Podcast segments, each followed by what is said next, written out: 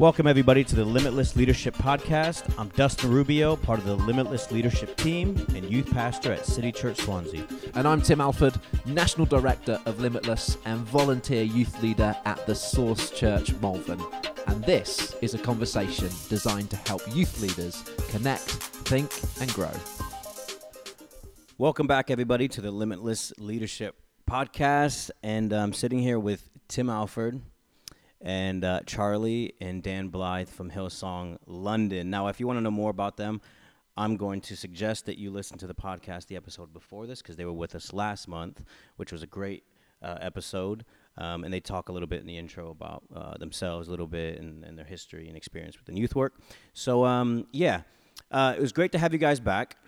And this month, we're talking about relationships uh, with young people. So, just right off the back, we're coming in hot how do we even begin to start to pastor these young people in this crazy minefield of relationships, their relationships?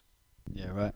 Uh, I think for starters, like you just can't see young people as a crowd. You got to see them as individuals, and you got to understand that um, helping a young person in their relationships is completely different uh, mm. for someone else. Like, it depends. Their background can have a lot to do with it. Um, you know, uh, whether they're Christian or not has a lot to do with it. How far in their Christian walk they are has a lot to do with it. What they've been exposed to has a lot to do with it. So, just seeing them all as individuals have, building that relationship with them so you can work out where they're at then you can help them with their next step. So if you're not willing to invest in time relationship with that person you're ultimately you're not going to help them. Because a few keys and a few thoughts without the relationship there you won't actually know what they're going through. Therefore you won't actually be able to give them maybe the wisdom and the guidance that they need.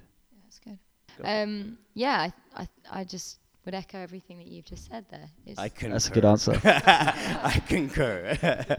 nice. Yep, I concur as well. Tim, do you concur? I do concur.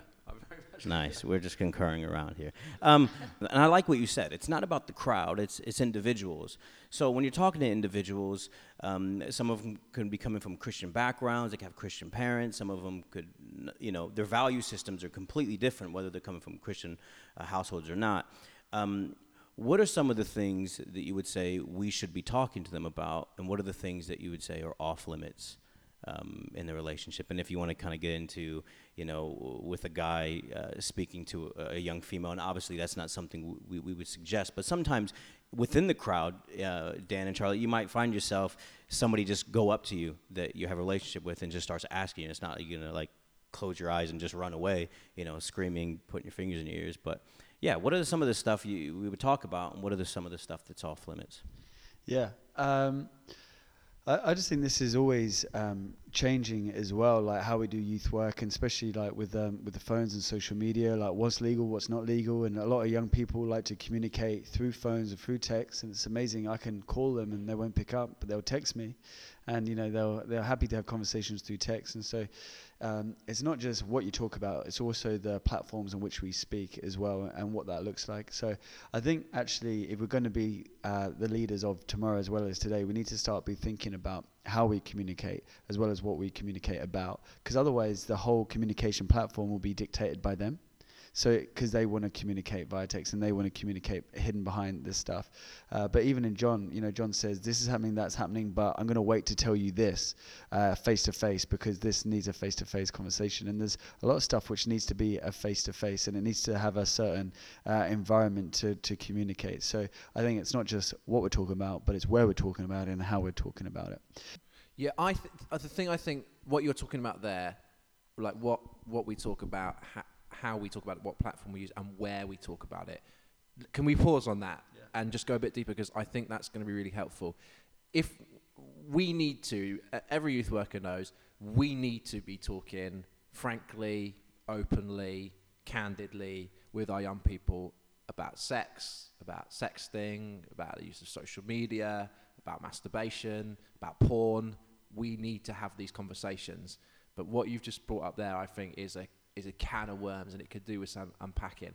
When we talk about, because it is when, isn't it? It's not if. It, it must be when we talk with our young people about those things. What is and isn't the appropriate way to do that? What platform is and isn't the appropriate platform to use to do that? And what are and are not the appropriate spaces to do that? Because I think you've peeled back something really interesting there. So, so talk to us a little bit more about it, if that's okay. Yeah, great. So uh, let's just say, for example, um, you do want to chat to some teenagers about some of the deeper issues in life. Like um, for for starters, um, I'm just always aware of who's in the room, and like some stuff needs to be one on one, but there's also something about a group. And what I realized is within any teenagers, there's always a leader of the teenage group, and um, and actually knowing where they're at like if your biggest influencer is someone who is far from God and you know doing all this kind of stuff, um, I would approach that completely differently if the biggest influencer is like full on for Jesus and like knows all this stuff. Because if I can um, create a conversation with, with a group of lads and the under 18 year old, let's just say 16, 17 year old young influencer has actually made the decision, I'm not doing this, I'm not doing that because, and it's not me telling, it's actually this person sharing their experience. That for me um, is what actually just like changes the game for a lot of the young people because they're ultimately they're looking to him as a role model even more than they're looking to me. And so um, I spend a lot of time just working with some of the key influencers, the 16, 17 year olds. We call them young guns, and uh, and even with them, so we're helping them along their journey. And they've actually like they're just they're, they're obviously still struggle with issues like everybody, but they've actually made a decision. They want to live the way Christ has called them to live, and they don't want to do this and they don't want to do that. And getting them to kind of um, be the the ambassadors uh, and who kind of like lead the conversation in terms of just opening up is actually like changed the game for us, which sounds but sometimes we don't allow the 17 year olds to uh, to speak about this stuff because we think oh they're struggling so much they wouldn't have a clue. But what i'm realizing is that actually maturity doesn't actually have anything to do with age. It has actually has everything to do with obedience. And I, what we're seeing now is just this this stream of young people who who are 16 17 but are just mature in Christ. Like they, they, they love the Bible and they, they, they love like leading people and it's ridiculous. Um, like they can literally be mini pastors, which is cool. Okay, so group contexts, I guess pretty much nothing is off limits in terms of what you would talk about. One on one, it maybe becomes a little bit more tricky. I don't know, Charlie, if you've been, had like uh, younger girls that you've been mentoring relationships, sex stuff has has come up. In what context would you talk to them? What would you talk to them about? Is there anything that you wouldn't talk to them about in a one-on-one space? Uh, and what would would you do? Would you meet someone like privately in an office, or would you always use a public space like a cafe? H- how would how would you advise our youth leaders listening to do that kind of one-to-one mentoring, particularly when it comes to talking about sex and relationships? Yeah, I mean, you definitely want the young person to feel safe. And so, if you're going to be talking about these deep conversations, you know, we say to our leaders, no corridor conversations, because if someone stops you in the middle of the corridor and wants to talk about something very deep, you know, what it, whatever it is, sex, etc., I'm going to say, I'm going to stop them and say, hey, and let's not have the conversation in the corridor where people are going to be coming and going. I want you to feel safe and comfortable talking about it obviously you've got different situations you know. If it was a child protection issue then i'm going to look at it completely different. But if the person's want to talking about a relationship with me then um, i'm going to want that person to do it when they feel comfortable and safe etc and stuff. Um, and then i'm going to try and apply as much wisdom i can um, whilst obviously, if there was something that I don't feel like I can offer wisdom in, I'd get another person to come and maybe have the conversation. Maybe like we've got, haven't we, in our church? We've got um, like a pastoral care team. Like obviously, we're all called pastor and care for them, but like a specialist team. And so, for example, they're really good at dealing, like they've been had a lot more training, for example, than some of the leaders on mental health, let's just say. So, if I'm meeting with a girl and I feel like she's actually going to get more out of one of our other leaders that's more mm. effective, then I'm going to say, hey, listen, everything you've talked to me about how would you feel about meeting this? Because I know she's got so much wisdom in this area, etc. and stuff. And so I, again, it comes back to the individual. What are their needs? What's going to be the best for them? And then um, going from there really. Yeah, that's good. Yeah, I really like that.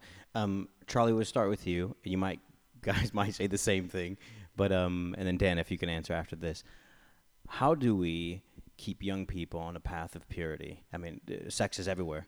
Porn mm-hmm. is so easy. I was talking to one of the guys uh, um, uh, earlier today, and, and he was just talking about his his eight year old nephew uh, went to go look at uh, Mr. Bean. I don't know some show that's famous here in the UK. You guys like, and and something about he jumped in the pool and all his clothes came off or something. And so he went. This eight year old kid went and typed into Google on his iPad or his iPod or something, um, you know, Mr. Bean naked or something like that, and all this stuff came up, and then he, he couldn't help himself. Even being eight years old, kept looking at all the different pictures of these these naked people and stuff like that. You know what I'm saying? And and then the older they get, you know, hormones and everything. I mean, you guys know. People listen to me. If you don't know this, I don't know where you've been hiding. You know, sex is everywhere.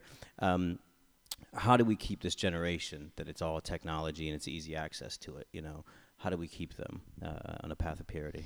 Yeah, I think it's first that we don't shy away from the topic and we talk about the topic. I think that's really important. And obviously, we do live in a very sexualized world, but it's contextualizing that for the young people as well. And, um, you know, I do a lot of work within my job, for example, because you obviously do have a lot with even you know when it comes to trafficking and slavery you've got to remember one of the i don't know recruitment methods is grooming. So this affects a lot of young people today. You've got lover boy schemes you know young people getting recruited and groomed and in false relationships and that sort of stuff. So e-safety for example today is really important do young people. Can they protect themselves online?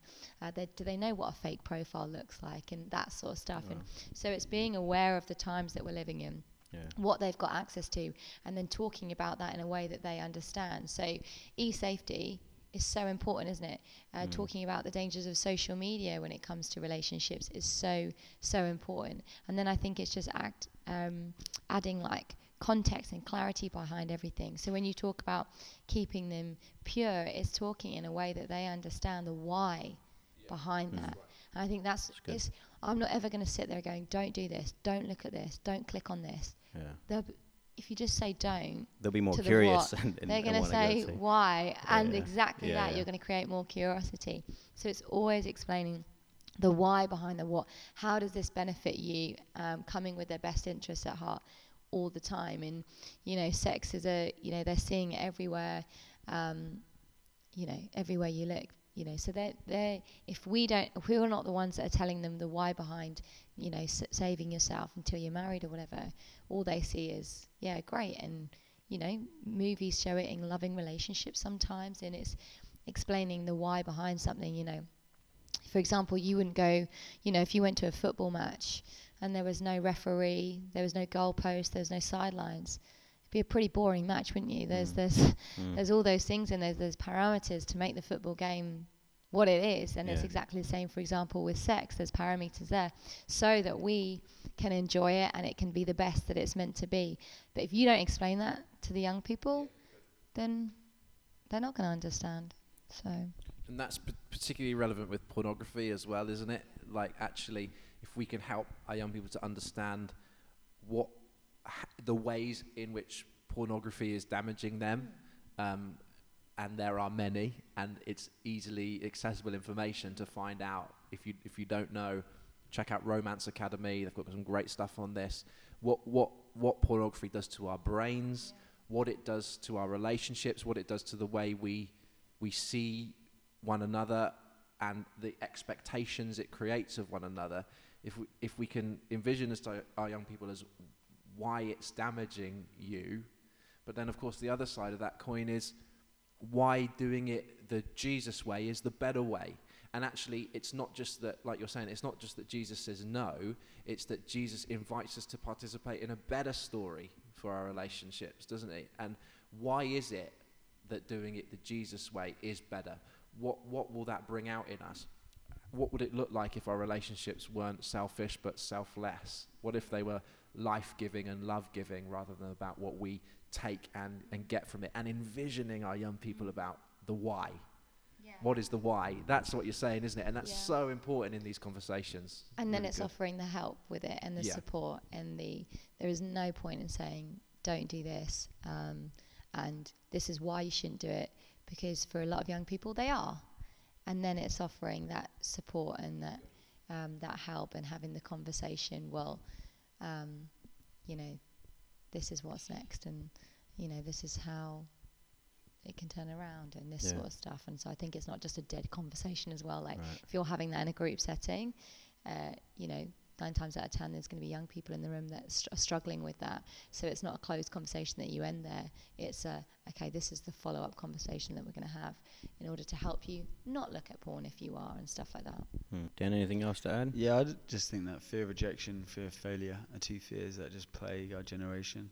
And the reason sometimes young people don't open up to us about what they're doing or what they're going through is because they fear getting rejected, they fear failing us, and even as leaders, like they know, you know, they know what like we like our expectation and they know what we think is a good Christian and all this kind of stuff and so they can easily live this double life like Batman you know one thing during the Mm. day something completely different by night and I just think if we create this place of vulnerability and it's not like as leaders you like confess your deepest sins or anything like that but Yeah. you just create a space where it's okay you know and the moment that they uh, tell you the truth about what they're facing and stuff we just make sure like we're not leaders who are shocked we're not leaders who are like you know judgmental and like we just we just help them where they're at. And we just we see again you just see each individual is different because you might have one young per- person who's like you know he's a he's a porn addict he's been addicted for years. You might have someone else and they just went on their instagram explore page and then it just led, led to one thing and he feels so much ga- guilt guilt but this guy doesn't uh, because they're just they're on different levels. And it but if we just keep creating the space where these guys can be honest and it's not this whole feeling guilt and condemnation i think it will change a whole generation Yeah. Um, listen, I want to ask a question, and now this is uh, a, quite a big one, and we could maybe in this room, and I think across the board, we, we, we would people could differ on uh, you know theology on this thing, but I think it's important because we're talking about. I think Charlie, you said we shouldn't shy away from talking about these things with with young people, and I think. Uh, amongst youth leaders, youth workers, we shouldn't shy away from talking to this about this. I'm about to bring up now, um, homosexuality. Those conversations, how do how do you go about it? I mean, what they're always asking is, does homosexuality exclude me from a relationship with Jesus? If I'm a if I'm a homosexuality, and they're they're just trying to make everything black and white. Yeah. Um, but Jesus was never black and white. Like he literally welcomed everybody, and he just says, "Come and follow me," and he just pointed everyone to himself. And even when they did try and ask Jesus a controversial question, he would just answer it randomly with some other story about something else, which still like alluded to the truth. But it was Mm. just the way he did this whole conversation thing that you, we just been speaking about was absolutely crazy. He did it on a whole nother level. And so if young people are asking, "Hey, my friend is gay," and when they're saying my friend is gay, because I'm sure a lot of them are teenagers, you know, you know, they're probably still like just working everything out. You know, they you know they got sexual tendencies, or maybe they're convinced they're gay, whatever. But you know, you know, some people have a, a gay experience at a very young age, and because that gay experience felt good, like any sexual experience, automatically they think, oh, it felt good, I'm gay. But actually, no, you just had a gay experience. Doesn't actually mean that you're gay for your whole life. And very quickly, we like to allow this word gay or straight to identify us and all this kind of stuff. But but in your teenage years, there's hormones flying everywhere, and you're working out everything. And so, I, I always feel with young people, I want them to walk out of this youth ministry knowing that their friends who are gay, bi, straight are welcome to this youth ministry no matter what they're facing, no matter what stage. And so the last thing I want them to do is go away thinking, oh no, if you're gay, that's it, you can't come to church. And I feel like at the moment, the church's stereotype is that you can't come to church if you are gay.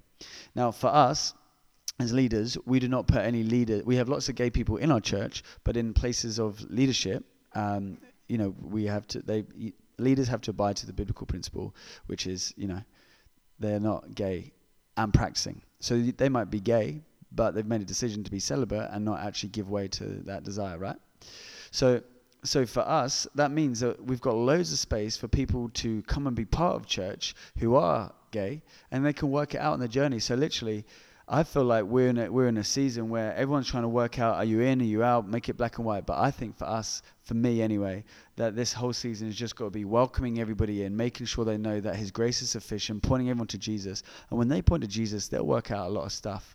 But um, you know, I don't want to be known for pointing the finger. I want to be known for open arms. Th- there's something for me here about discipleship and the cost of following Jesus. So Jesus said, in fact, his most commonly repeated phrase in the Gospels is, "Whoever wants to follow me must deny themselves, take up their cross, and follow me." And for every single one of us, gay, straight, bi, single, married, we are all called to discipleship with our sexuality. We're all called to be coming into the likeness of Christ with our sexuality, and that is a common theme, no matter if you would call yourself bi or call yourself straight or, or call yourself gay. It's, it's true for the straight person in our youth group, it's true for the gay person in our youth group, it's true for the bi person in our youth group. We're all called to sacrifice, to in some way, and it will look different for different people, deny ourselves, and we're all called to discipleship with our sexuality. So I think there is a way that we that we don't have to separate that out and make people feel um, whether they're straight or bi or gay or whatever, we, we don't make them feel like they're different, like we're pointing the finger, because what's true of the straight person, what's true of, of me, is, is true of the gay person that we are, are all called to give something up. All of us, all of us are all called to give something up when it comes to discipleship. We're all called to sac- sacrifice, always has been and always will be part of following Jesus. And it has to be part of the conversation when it comes to discipleship and, and sexuality. Um, but let me just ask you one more question, if that's okay, because I think this is, uh, again, it's just a big one when it comes to this, and that is the whole area of social media and sexuality, um, particularly sexting, sending nudes. Like, I don't know if you've seen this week, there's been this big thing going around social media about a store that has had a big neon sign in its changing room saying, send me nudes. And there's been this big thing going on, rightly, you know, trying to get them to take it down. Um, but it's just so it's so commonplace, isn't it, in youth culture that you know, sending of nudes over Snapchat or whatever. It's just it, it's almost like our young people don't even give it second a second thought. It's just so common. Uh, it's just so regular to, to do that. Send a topless picture or whatever it is. How do we begin to engage in that conversation? Um, because it can become, as you've already alluded to, Charlie, a child protection issue. We could end up with young people on the sex offenders list if they start saving it and sharing it. Um, it it's a minefield, isn't it? That whole thing with social media and sexuality. So, how do you go about kind of discipling and pastoring young people in the area of social media when it comes to sexuality and relationships. Yeah, great. So, uh, I mean, the first thing I normally teach on is just worth and value because I often find that when we do just send pictures of our bodies like that to anybody, uh, it's actually craving some affirmation and attention, and they're doing it because they actually don't see the self worth. Uh, where actually, if you see yourself, like, I mean, let's just say Gareth Bale, you know, footballer, um, that he knows he's worth 86 million because that's the price that was paid for him to go to his club. You know, where if we can help these young people understand their worth in Christ, you know, that's why Jesus Christ came from heaven to earth, died on the cross. That ultimate sacrifice paid the price. So they are of ultimate value, of ultimate worth to God. And if they can see themselves as how valuable they are, they, they value who they are, and therefore they don't crave this affirmation, attention of, of people. But then practically, what would you do, babe, practically? Yeah, I think this is again where you're talking about the dangers of social media and it's a conversation that you're having. I mean, the reality is is these young people they don't know that once they send that that's available and around for potentially ever, you know, what, what you send you can't take back.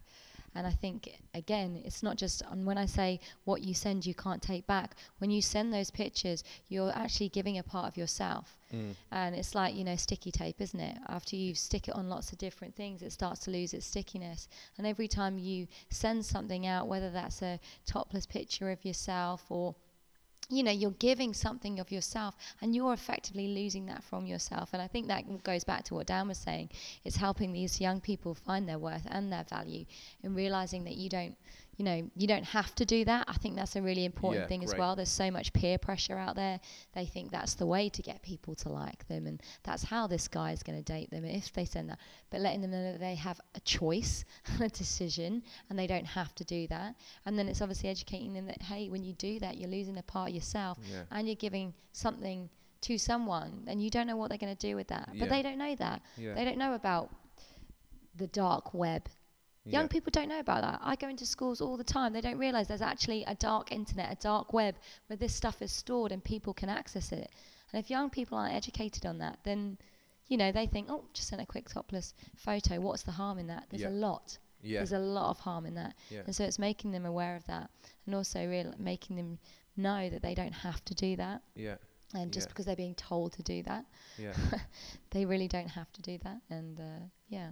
I love that. Uh, so it's you know it's partly making them aware of the, the dangers, but I love that idea of actually maybe the conversation about sexting is more a conversation about identity because the reason we do it is is the search for for affirmation and approval and if we can get to the root of that which is understand who you are in God understand who he's made you to be understand your value understand you don't need that information uh, affirmation to be loved maybe if we can deal with that at the root um, then we'll see them doing it less because they don't crave the the like, they don't crave the affirmation uh, as much. Guys, so good. It's been so amazing to have you guys on the podcast these last two months. Thank you so much Thank for your you. time and for being here. Uh, we love you guys. We're praying for you, and we'll see you again soon. Thanks, guys. Thanks for listening, everyone. Thanks for listening to the Limitless Leadership Podcast. We want to make sure that the Limitless Leadership Podcast is tackling the issues that affect you in youth ministry. So email us at info at limitlesselim.co.uk to let us know the issues you'd like us to discuss. Stay in touch with us on social media. We're at Limitless Elim on Twitter, Instagram, Snapchat, Facebook, and YouTube. Don't forget to subscribe to the podcast through iTunes or however you get your podcast. See you next time.